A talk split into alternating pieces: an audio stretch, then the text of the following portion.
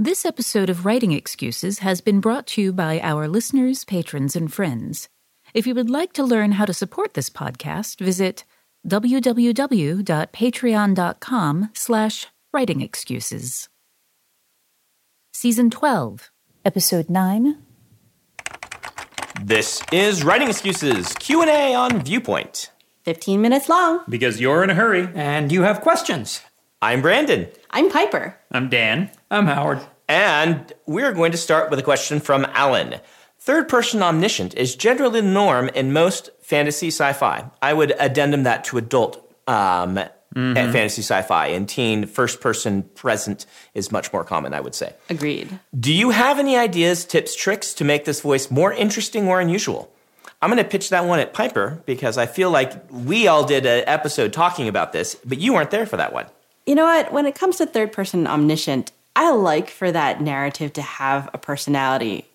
So giving that person characterization of some sort, even though it's omniscient, all knowing, there should be sort of a sense of humor to it.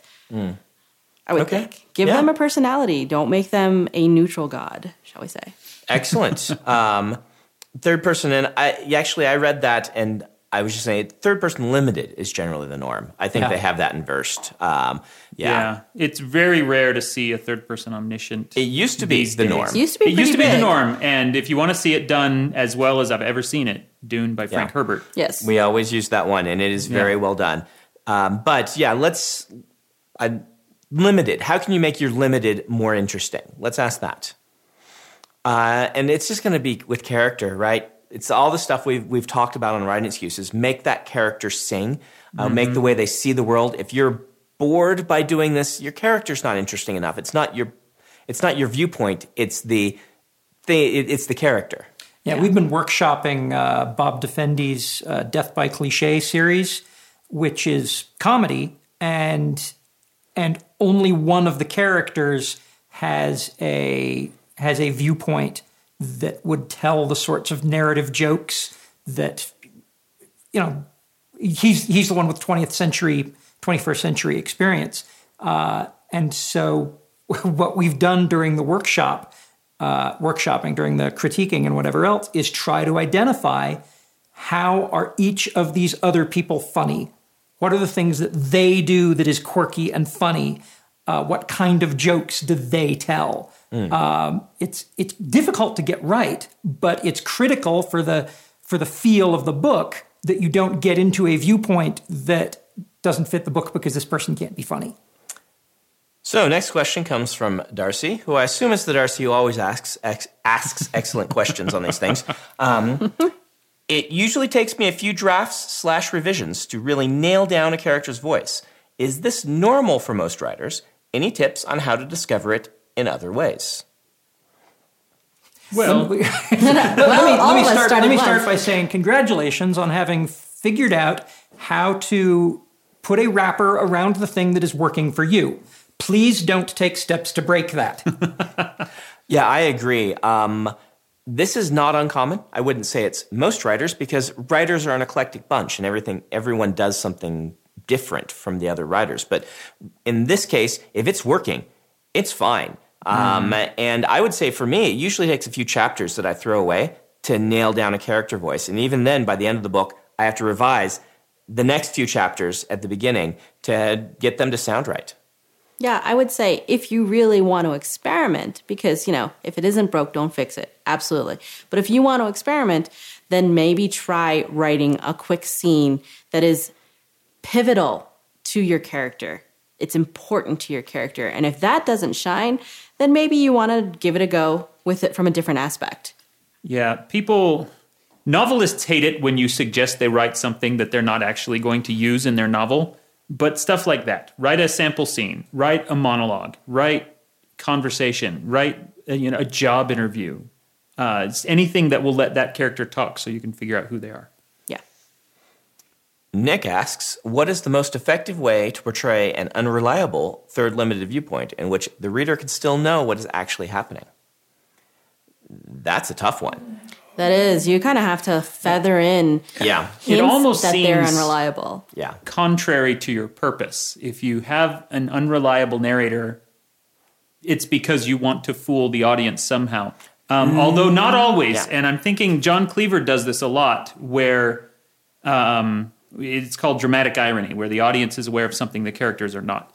Um, where John is wrestling with some question and the reader's like, "You sociopathic moron! Everyone with emotions knows the answer to this question." and I would say that's the the main reason I've seen it done. Mat Cauthon in the Wheel of Time is an untrustworthy third person limited narrator, and he's untrustworthy because he always thinks one thing and then does something else. Like he's trustworthy in that that's what he's actually thinking, but the way he will describe people and go about his life is not accurate. It's in his voice, in his own actions, betray the truth that he thinks he's a hero, that he's really a hero, even though he's saying, I'm not doing this because I'm a hero. That sort of thing. Um, yeah. It, it, it can really pop out a character. I would say that you need to wear it on your sleeve a little bit if you're trying for this. You Yeah. need to Yes. establish this is how this character sees the world. It's not a trick, it is their personality. Well, and the reason to be overt about it is that you have to cue your reader into the fact that they need to be looking for subtext. Yeah. They need to be looking for what's actually going on, despite what the character is saying. That's I exactly use it. I use the unreliable narrator uh, principle as hand wavium when I don't want to commit to math.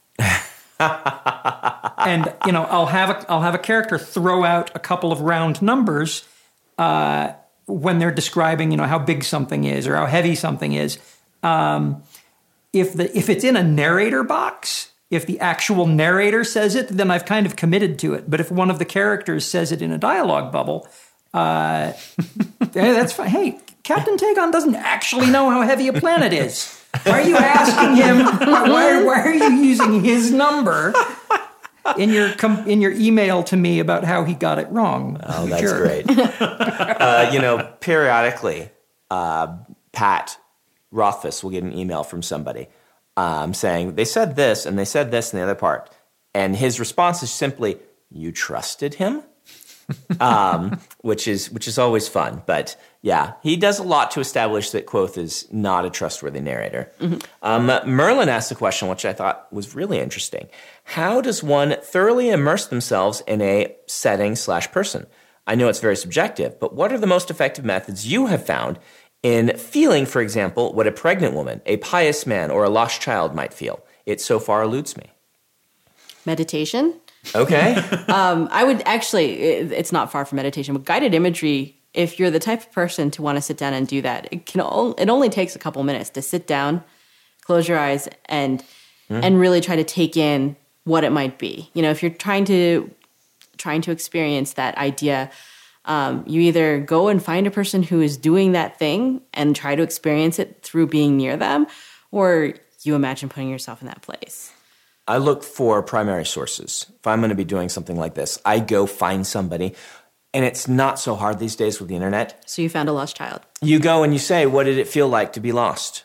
Right? You go, you say, you, if, if you want to find out what it feels like to be um, pregnant woman, you can't know 100%, most half the population, but what you can do is you can go to forums where people are sharing their trials and experiences. If you can get the things that people gripe about right, I have found that that gives an instant bond to the character. If they're griping about the right things authentically, because we that's love to totally gripe, true. right? The manner in which the question is asked has me thinking that what he's asking for is method acting for writers. That's kind of why I went to the guided imagery. Yeah. and uh, and I found well one of my favorite things, favorite discoveries was watching Phil Foglio talk when he and I were sitting at dinner and realizing, oh my gosh, you use your face in the mirror to do facial expressions for the characters in the comic.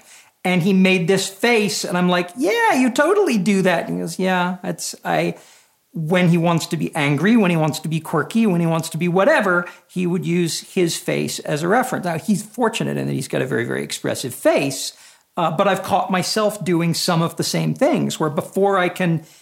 Before I can write the angry dialogue, before I can draw the angry face, I have to clench up a little bit and, oh, you know, mad, uh, scowly. Okay, now I can draw it.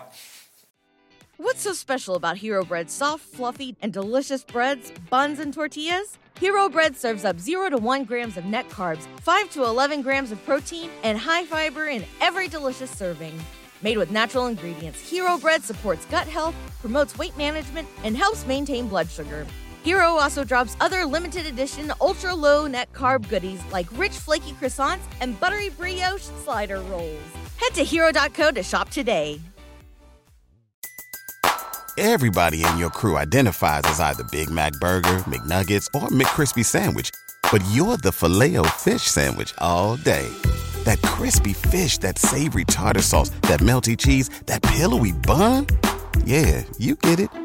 Every time. And if you love the filet of fish, right now you can catch two of the classics you love for just $6. Limited time only. Price and participation may vary. Cannot be combined with any other offer. Single item at regular price. Ba da ba ba ba.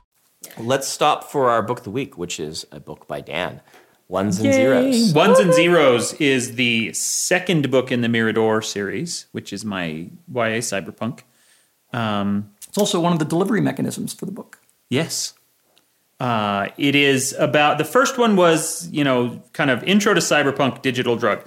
This one is uh, they are gamers and they get to actually go through a tournament.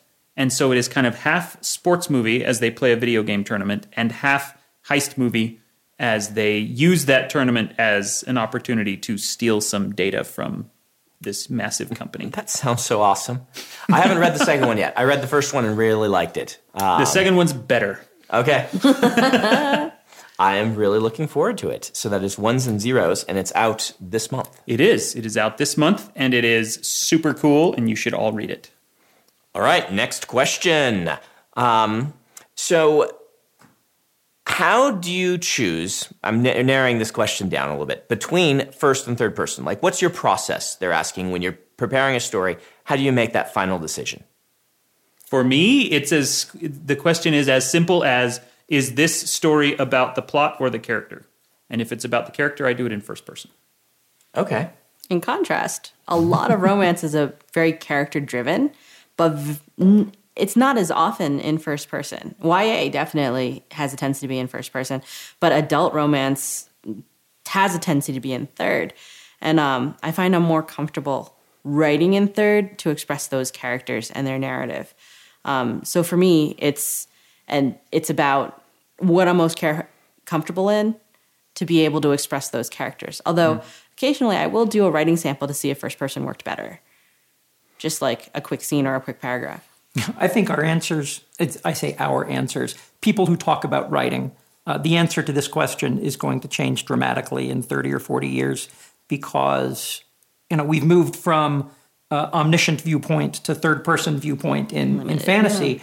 Um, I don't know what's coming next, but a lot of what we get when we read a third person limited or a first person or an omniscient or whatever is contextually. What are the other things I've read that are like this? Our know- grandchildren will all be reading second person conditional No, tense. I was thinking that. No, you joke, but if VR takes off, I could see second person becoming the way that people experience stories and novels then shifting to do that. It's all the it's it's already the way you you experience. You know, I mentioned in an earlier episode uh, Bethesda games. Yes. So we, we joke about that because second person, we'll talk about it later um, on the podcast uh, near the end of the year. But second person is one of those ones that in literary circles, it's like when somebody's going to try something really literary and fail at it as a student, it's like the student film version of writing, they'll do a second person. And yet, um, the best fantasy book of the year last year was a second person novel, uh, The Fifth Season by N.K. Jemisin. So um, it's. Alyssa Wong's second person won a Nebula Award. Yeah. hmm So, all right, let's go on. A lot of people are asking how you pick the right character for a viewpoint in a scene. Among there's like five different questions. How do you choose whose eyes you're going to see through? Who's in the most pain? Who is who is able for me? Who is able to tell the best joke? Um, or who is the most likely to get the best joke told on them? Um, it's it's really for me. Uh, I mean, understand I I hop around a lot because I'm technically in third person cinematic. Um, and so it's it's you know it's more about where I point the camera. Uh, but I'm always looking for which piece of the story is the most interesting, who's in it. And if they're not in it, and, and I need them to be in it, well, I- maybe the previous chapter's been written wrong. Well, head hopping is common for romance too, because oftentimes you're head hopping between the hero, the heroine, or if you've got a romance that involves more than binary, right? Like you could have a male, male, female, male, female, Yeah. male, female, female, male.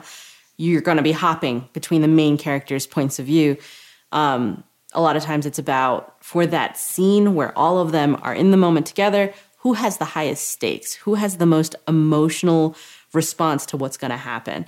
Because that's the part where the reader is going to be like sucking it all in. Yeah, and I would add to that another rule of thumb would be to look who's going to be doing the most, right? Yeah. Um, uh, having you you where you run in- into difficult choices, and I've run into this a lot, and I've chosen other side is one person is going to be very emotionally invested by what the, what is happening in the scene, but another person is uh, doing the act that is going to cause that emotional investment. In that case, I, I go half and half. Sometimes it's the person you know engaged in the activity, and so the person watching they see their horrified look. Sometimes it's the horrified person watching on as this action happens. Well, and I think a lot of it comes down to what you personally like to write, what you enjoy. I love writing painful decisions. And so if, you know, in the case like that, I would always default to, well, which person is going to have to choose something that they don't want to choose? And that's that's who I go with. Whereas in contrast, you're talking about somebody doing something and somebody horrified by it. Yeah. You know, I write hanky panky, so it's somebody doing something and somebody going, "Whoa!"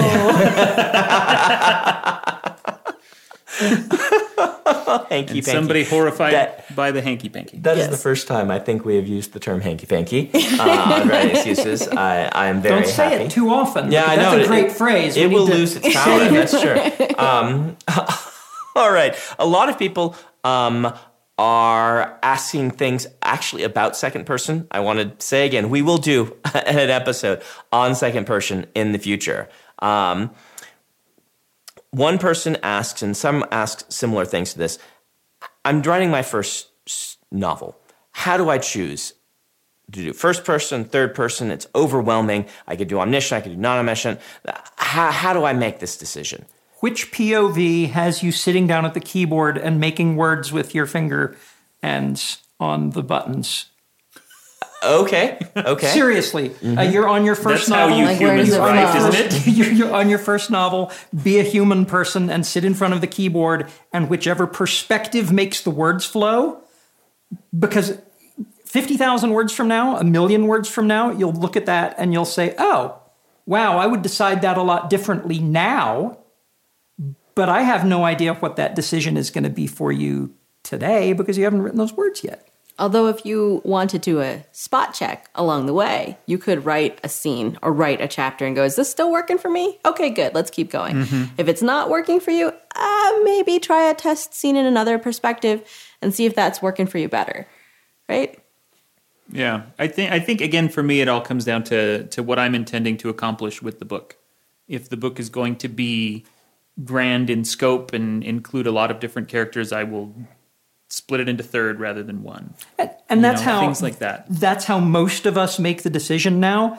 This is someone asking a question from the perspective of the first book. Yeah. Yeah. Whatever makes you make words, and then sit down and make the words because that's the most important thing. Yeah. We want you to finish the book. Whatever you default for on, to on your first one is fine. Practice that. You're going to want to learn to use both tools eventually anyway, so practice on one of them. Um, all right, so um, a lot of people are asking a similar question. I'm going to use Wallace's version because it's the simplest. I have a problem with transitioning between voices. I like this. A lot of people are saying, how do you know when to cut? How do you smoothly transition from one viewpoint character to another? How do you do you do a chapter break? Do you sometimes not do a chapter break? How do you decide this? I like to end on I like to end on a phrase that's going to resonate with the person. It's got to be impactful in some way so they take a breath. What's the next page? What's going to happen next? So I try to make sure that wherever it's going to end, it's it's on a really good one-liner. See, and and I I look at the first line of the new scene to make sure that you have that you know whose head you're in as quickly as possible. Yeah, and I do, and I do them all with breaks. I mean, he asked about breaks. I, I don't think I've ever done anything as soft, even as a scene break. It's all chapter breaks if I'm going to switch heads. Um, but that's just me, and not everyone does that. the concept of the garden path sentence here is important. There's a lot of there are a lot of sentences sentences you can write where you know whose perspective you are in. You know which it is that you are writing, but when we read it, we are because of the way you've ordered the words, we are going to see that as being in somebody else's point of view. It's really difficult to catch that without without beta readers. Um, and so, yeah, I do what Dan, what you described. I want my first line to tell me whose point of view I'm in. Um, that first line is often difficult to get right because I'm wordsmithing it to be clever. And by the time I'm done being clever, I've masked whose head we're in. You've hidden it. Although, to Piper's point, um, now that I, I'm thinking more about the books where I've done this, whenever I am about to jump to a new point of view, I do always make sure to end on a real zinger of some kind. You know, if it's one chapter is Kira and the next chapter is also Kira, well, then that first chapter can end however it wants. But if the next chapter is Marcus, we need something awesome to say goodbye to Kira for a while. Yeah. And that's my my uh, Wednesday, Saturday, and Sunday toolbox. Um, I want to end with. I mean, I'm always ending with a joke, but I want to end with something that answers the question or that raises a completely new question and asks you to chew on it while we step away or in you know in some way resolves this package um, because because sometimes I'll cut away and it's it's broken because there wasn't that sort of emotional closure. Man, that was that was a strong answer, guys. You guys did a really good job with that one. um, I'm actually going to let's go a little bit longer uh, on this episode because I have one more I want to ask, and um, there were a lot of questions. I'm sorry if we can't get your questions, guys, uh, but a lot of people are asking uh, a question that Delise really nails at how to ask the question. My characters start to sound less distinct the further in my story I get. I have noticed that I do this sometimes too. You get so used to writing a character that they blend into the next person or the two kind of converge on one type of, uh, of voice. How do you keep this from happening? I actually, and this is so sometimes when I'm designing my characters, I use a Fate Core character sheet to get like a high principle. But what I do is for every act, my characters have a high principle that's evolving out of the consequence of what happened in the previous act. And so I'll recheck and maybe give um, them sort of some sort of dialogue tic that's a result of the consequences from the last act as part of their high concept for the for the following. And so it refreshes their voice but it also evolves through the story. Look for uh, prepositional phrases and three syllable words. Uh, maybe print it out and go through with a highlighter because if you find that all of your characters are using the same, you know, three word prepositional phrase in their dialogue or they're all using the same suite of, you know, three syllable words when they are trying to describe something, that is often the easiest way to fix this. You just highlight it, you're like, oh my gosh, everybody says unusual. everybody, Everybody is saying eyes. unusual. You, she says unusual and he says weird, and you make that decision early on, and then you replace it, Mm-hmm. and now you've taken the first steps at defining their Now, voices. and and this sounds like a cheap answer uh, because you know even, even though you're talking about high concept stuff and all that, I think a lot of people are going to hear this and go, "Oh, well, just give them visual and and you know verbal tics. That's that's cheap." But no, it totally works, and the reason it works is because it helps remind you. Mm-hmm. And so even if it's just something simple like in the Mirador series, the character Fang, she is sardonic and she is sarcastic all the time. And that's a very simple thing, but it keeps me remembering who she is. And if she says a line that sounds like it should come from another character, it's easy for me to go back and go, oh, no, wait, she wouldn't say it that way. She would say it this way. And that keeps them much more distinct than you think if all you're starting from is, oh, we'll give them a verbal tic. Yeah, Yeah. I agree with that 100%. Um, the thing I will do to help with this also is remember the character's passion. Everybody is passionate about different things. And if I can remember, wait, this character really, really cares about food and how it's presented. And this character just it will skip dinners, right? Because they're just working and doesn't really mind and these sorts of things. And those two characters, that sort of things, just a simple thing like that, will help you to rem- remember this person's eating fancy chocolate and is liking that it's like 98% dark. And this character can't remember what the last chocolate bar they had was. It was just calories. Mm-hmm.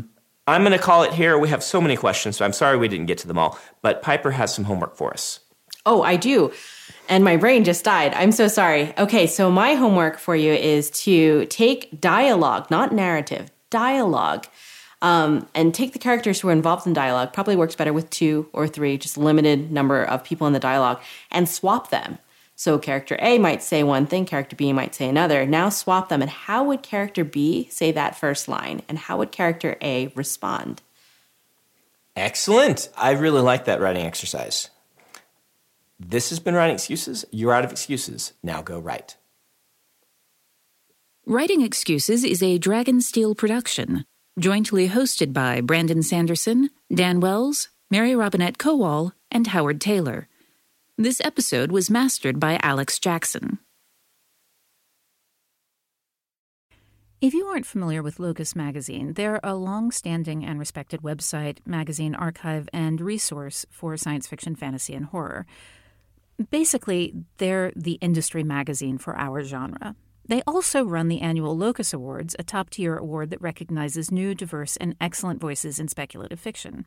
They tell the storyteller's stories through author interviews, book reviews, curated reading lists, international industry news, obituaries, and more. Locus has meant a lot to me, both personally and professionally. In my career, I've been interviewed by them, and I've also turned to them as a source of understanding who is involved in the industry. Locus is holding their annual fundraising drive to keep their doors open, lights on, and future bright. I'll be contributing to their crowdfunding campaign by donating a cutscene, some original art, and a couple of other things like do you want to do a one on one chat with me? So join me in supporting Locus.